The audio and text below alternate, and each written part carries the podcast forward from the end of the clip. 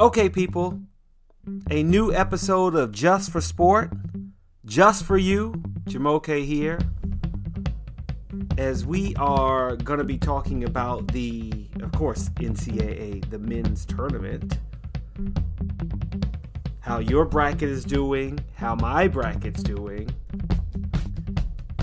and we're going to talk Major League Baseball because we are less than a week away from the start of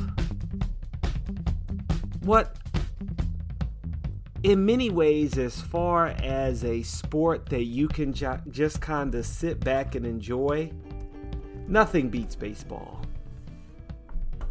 I mean, it's 162 games, so really the stress level isn't even there in terms of wins and losses.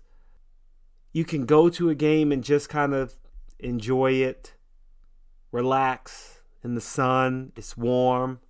Of course, this year, obviously, with the playdemic, coronavirus has limited the number of fans or no fans in stadiums, but you know, we'll still be able to at least enjoy baseball on television. I've also got a baseball draft tonight. So, yeah. I'm I'm prepared. Uh but again, the funny thing is, I was thinking about and you know reading different articles and stuff about baseball and looking at the injuries and predictions for the season. It's funny that in many ways, it's not an exact science. You can be as prepared as you want to be, but still going into the season, you don't know what's going to happen. You have no clue. Whether you're Buster Olney, Tim Kurkjian, the talent at MLB Network, and me. You just do not know. You don't. And that goes for fantasy sports as I get ready for my draft. I'm going to make some picks. I got some sleeper players that I've circled, but I don't know what's going to happen. But before we talk baseball, let's talk about the brackets. Uh, it's part of the sweet, excuse me, the Elite Eight is going to happen today, which is cool, but definitely kind of different that we still have some teams that are going to be playing on a Monday. How rare is that? Monday and Tuesday, if I remember correctly. It's it's you know something we are all adjusting to, and it is what it is. We got Oregon State and Houston as the first game. The Pac 12 is playing so well. Who knew? And then Arkansas Baylor later tonight. Baylor's a favorite over Arkansas. Houston's a favorite over Oregon State. And then tomorrow is USC Gonzaga and UCLA Michigan. And we'll be down to our final four. Which will definitely be exciting. I had Texas and Florida State in the East, so I'm completely out of it there. I had Houston in Illinois in the Midwest. So at least I got this far, but I had Illinois going to the Final Four, so I'm done there. In the South, I have Baylor and Gonzaga. But of course, that's only one bracket. I've got Baylor winning it all in that bracket. I had Alabama and Florida State in another bracket, and Illinois Houston again. So again, I'm out of it because I had Alabama and Illinois going to the Final Four, and they're done. Then I had Illinois beating Baylor in the final, so they're done. So I only have Gonzaga left. And that's it. I mean, heck, we know. I've got Gonzaga winning in two brackets in another pool, all free pools, and then Baylor winning another one. The best bracket that I still have as far as possible points is the one bracket that I had Gonzaga and Michigan on one side and Baylor, Oklahoma State. So I've got three of the four teams that are hopefully going to still be alive by the time we get to Wednesday. That'll be exciting if I get to that point. If I get to that point. All of the upsets, I think I, you know, I mean, heck, nobody is probably 100% happy with their bracket. It's not like anybody had a perfect bracket. And for better or for worse, in many ways, a lot of people are picking Gonzaga. I would like to see the undefeated season. That'd be cool. We'll have to see if that happens. But if I look at the teams that are still alive,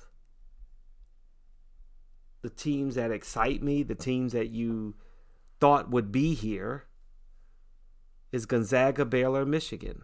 And I hope we get those three teams. But they've got a little ways to go. Oregon State, Houston. Houston's a favorite at minus eight. I think I'd take Houston. I'll go with Houston.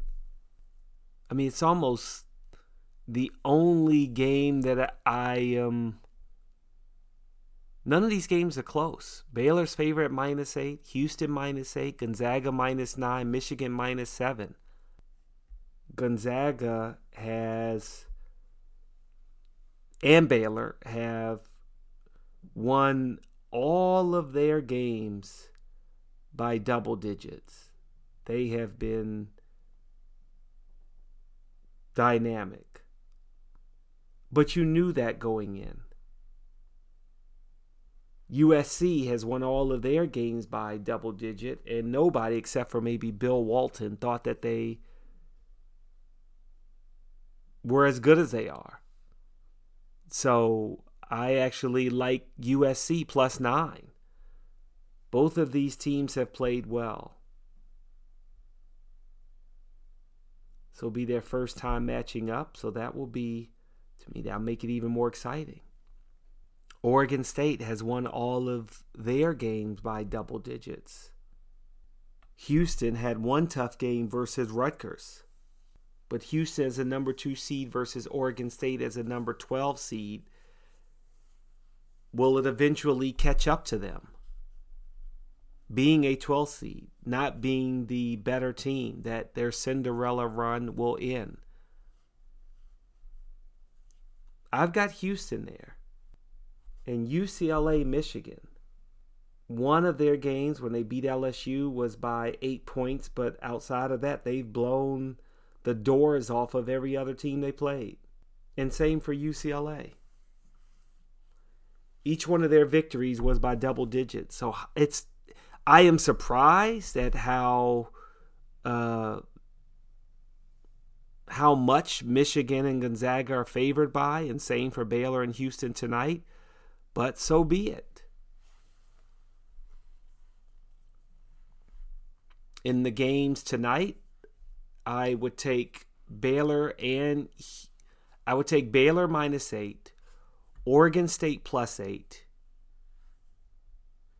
USC plus nine, and UCLA plus seven. The Pac 12 is here to stay. UCLA, USC, and Oregon State are playing very well. Now, in terms of winning the game, I still would say I'm taking Houston, Gonzaga, and Michigan, but I think that the games will be closer. This is the end of the line for the Pac 12. I could see it going the other way. I don't think so, but that's my pick. Or those are my picks, rather. I've enjoyed the tournament. I, I hope you have too.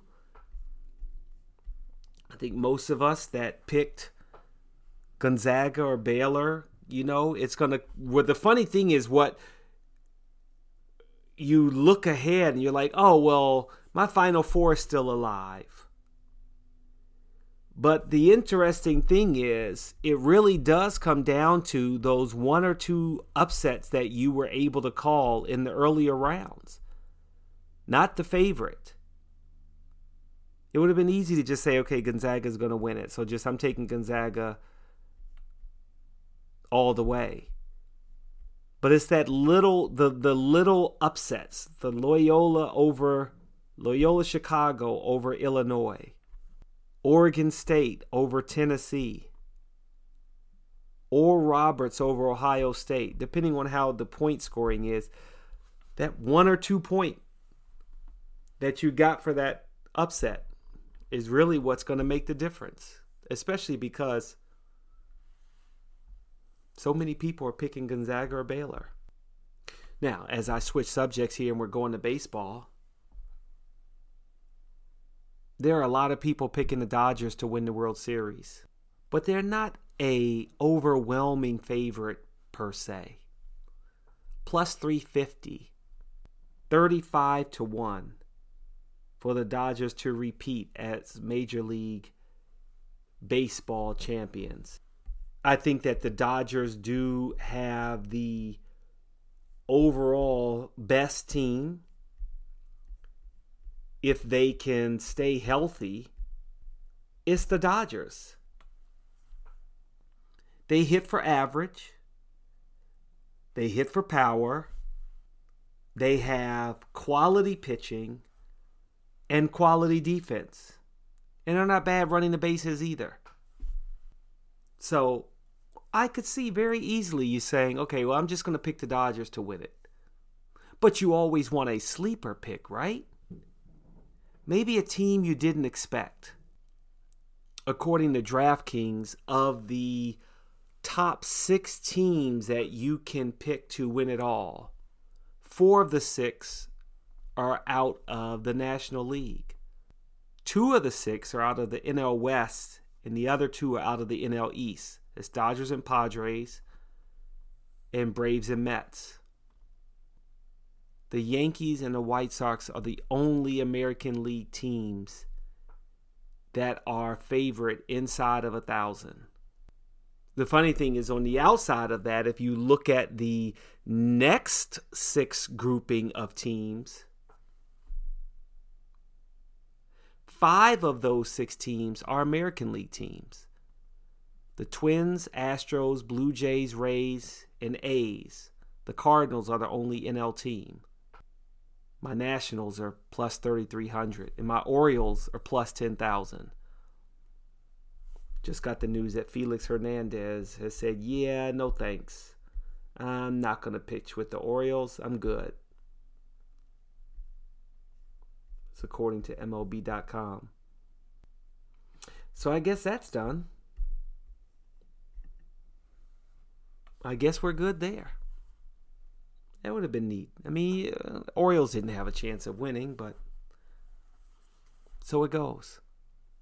The question for me is okay, so I the Dodgers are the favorite at plus 350. Who's my sleeper team? The Yankees are at plus 550, Padres at plus 800, White Sox at plus 850, Braves at plus 1,000, and Mets at plus 1,000. 100 to 1 if you pick the Mets or Braves. Can you go any lower than that?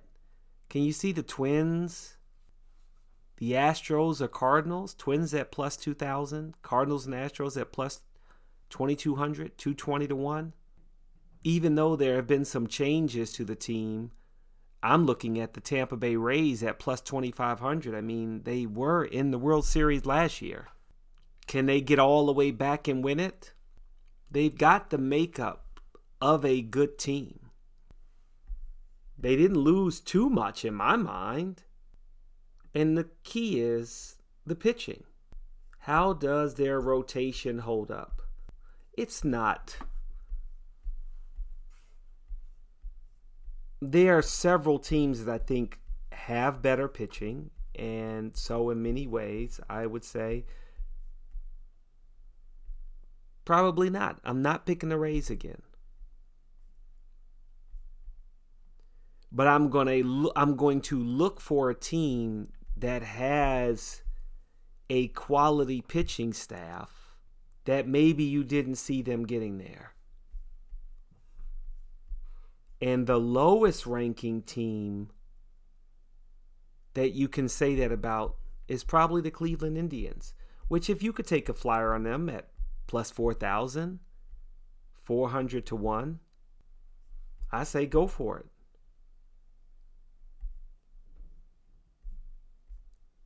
You want to hedge your bets? I mean, heck, if you think about it, you know, if you're trying to figure out where to put your money, you know, if you're you got extra dollar, as I like to say, I'll buy that for a dollar. I put a dollar on the Indians. But then you can obviously still pick the the Dodgers. And I would probably say my the real contender after that is not a real long shot, but it's probably the Padres. And then third for me would be the Yankees. Third for me would be the Yankees. For my Nats, I mean, you've got Scherzer, Corbin, and Strasburg, Jon Lester. But I'm not sure about the bullpen. And actually, unfortunately, there were, you know, there are some injuries, unfortunately, and Soto's on that list. Luke Voit and Justin Wilson for the Yankees, George Springer, Robbie Ray for the Blue Jays. Juan Soto has a cramp in his right calf. Maybe after a day or two, he'll be fine for opening day. But that's one of those things you got to keep an eye on, especially if you're talking about fantasy baseball, too. You never know. You just never know. League winners. You can get the Yankees at plus 230. Spend a dollar to win $2.30. The White Sox at plus 380. The Rays at plus 850. Twins at plus 750. Again, as I mentioned, the Indians and a possibly sleeper pitching staff, you can get them at plus 2,000. I mean, come on, let's think about it. You didn't think the, the Tampa Bay Rays were going to be in the World Series last year. Maybe the Cleveland Indians are that next team. That is a possibility. Internationally, you got the Dodgers at plus 175, Padres at plus 390. Braves at plus 500. I like that pick as a sleeper pick, too. I wonder if the Phillies will ever get there. Boy, is Bryce Harper ever going to pay off? Uh, I don't know. I don't see it. I just simply do not see it. The Braves are the team that I think it's another team worth taking the flyer on. They're quality staff every year. They're also the player awards NL MVP, AL MVP, NL Cy Young, AL Cy Young. For the sake of making a pick, Mookie Betts at plus 750. I mean, if the Dodgers are the team to beat and they go the way of Mookie, I'm taking Mookie, and that's that's pretty good. Mookie Betts at plus seven fifty. Spend a dollar to win seven dollars and fifty cents. Go ahead and take that one. Juan Soto at plus seven fifty as well. Ronald Acuña Jr. is at plus eight hundred. If you needed a sleeper pick, how far down could you go? You know, Fernando Tatis Jr. is is at plus 850. But if the Padres do well, maybe Manny Machado, you could get him at plus 2200. I mean, why not? Freddie Freeman won it last year at plus 1200. And in the American League, Jose Abreu won it. He's at plus 2,500 right now to win the MVP in the American League. Mike Trout is a favorite at plus 225. Alex Bregman, Bregman is behind him at plus 1,200. Mike Trout won it in 2019. I don't know if I take him here at plus 225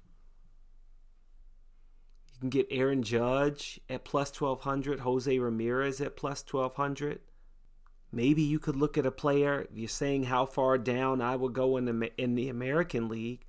Maybe Vlad Guerrero Jr. at plus 2500. The Toronto Blue Jays are a sleeper team. Bo Bichette's on that team too. He's at plus 3300. But there's some there's some picks I like there. Freddie Freeman, as I mentioned, the NL won it last year. He's now at plus 1200 to win it this year. Christian Yelich won it in 2018. He's at plus 1200 in the National League. Bryce Harper is at plus 1500. Nolan Arenado, the new St. Louis Cardinal, is at plus 1200. Let's see what he's going to do with the Cardinals. And then we go to Cy Young Award. Who do you think will be the best pitcher? We'll start with the National League. Jacob DeGrom is at plus 425, Trevor Bauer at plus 700. Trevor Bauer won it last year with the Cincinnati Reds, and Jacob DeGrom won it in 2019 and 2018. You go all the way back to my guy, Max Scherzer. Mad Max won it in 2017 and 2016. Maybe this is a year of Yu Darvish. He's at plus 1200. Now on a new team with the Padres. If the Padres play as well as people are expecting them to do, Blake Snell as well. They're going to need both of those pitchers to play well for the Padres. You can get both of them at plus 1200. The crazy thing is, you want to know a pitcher that I'm surprised is this low? Is Clayton Kershaw. You can get him at plus 2000. That's really low. Clayton Kershaw hasn't, hasn't won the Cy Young Award since 2014. From 2011 to 2014, he won it three out of four times, and he hasn't won it since. But if the Dodgers are the best team in Major League Baseball, I know that pitching staff is going to be really good. We do know that. But if this team is to repeat, they're going to need Clayton Kershaw to be dominant. And they do have Trevor Bauer and Walker Buehler on that team too. So and those guys are plus 700 for Bauer and plus 1000 for Buehler. But Clayton Kershaw still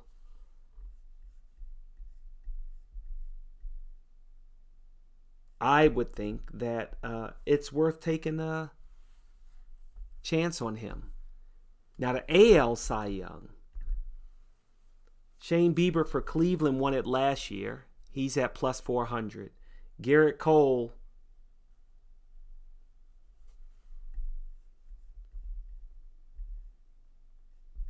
has never won it. And he is at plus 350. Lucas Giolito is at plus 450 and Tyler Glasnow is at plus 950. Corey Kluber, who won it in 2017 and 2014, is a sleeper pick of mine at plus 1800. Lastly, NL Rookie of the Year.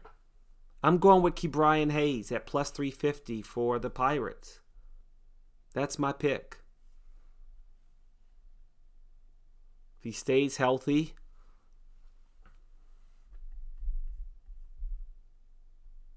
he's got a good shot at it. Sixto Sanchez is at plus 500. It's like a tongue twister. Sixto Sanchez. It may not be a a big part of a winning team with Ke'Bryan, Ke'Bryan Hayes and the Pirates, but if the team does modestly well, that means that he's doing modestly well or doing very well, actually. The crazy thing in the American League, if you don't believe it, Randy Arozarena is still eligible to win AL Rookie of the Year because he didn't play enough games last year, so he's still eligible. He's at plus 350. Wander Franco is at plus 1,000. And Jarred Kelenic is also at plus a 1,000. I mean, it's to me, this is a sophomore season, but okay, so be it. No different from like when Blake Griffin was still eligible for Rookie of the Year, the year John Wall should have won it. But Blake Griffin got it his actual second year in the league. So I'm sticking with Arozarena. And let's see how I do at the end of the year. I hope you do well as well. That'll do it for Just for Sport. Thank you very much for listening. Uh, please share, leave a review. Hope I've given you some, at least I'm telling you my picks. You can make your own informed decision, but as I say, in many ways, you know, we're all just rolling the dice here. You can look up all of the stats you want. We're all just kind of rolling the dice, making the best educated guess. And I gave you mine, my best educated guess. Until Thursday, ciao for now.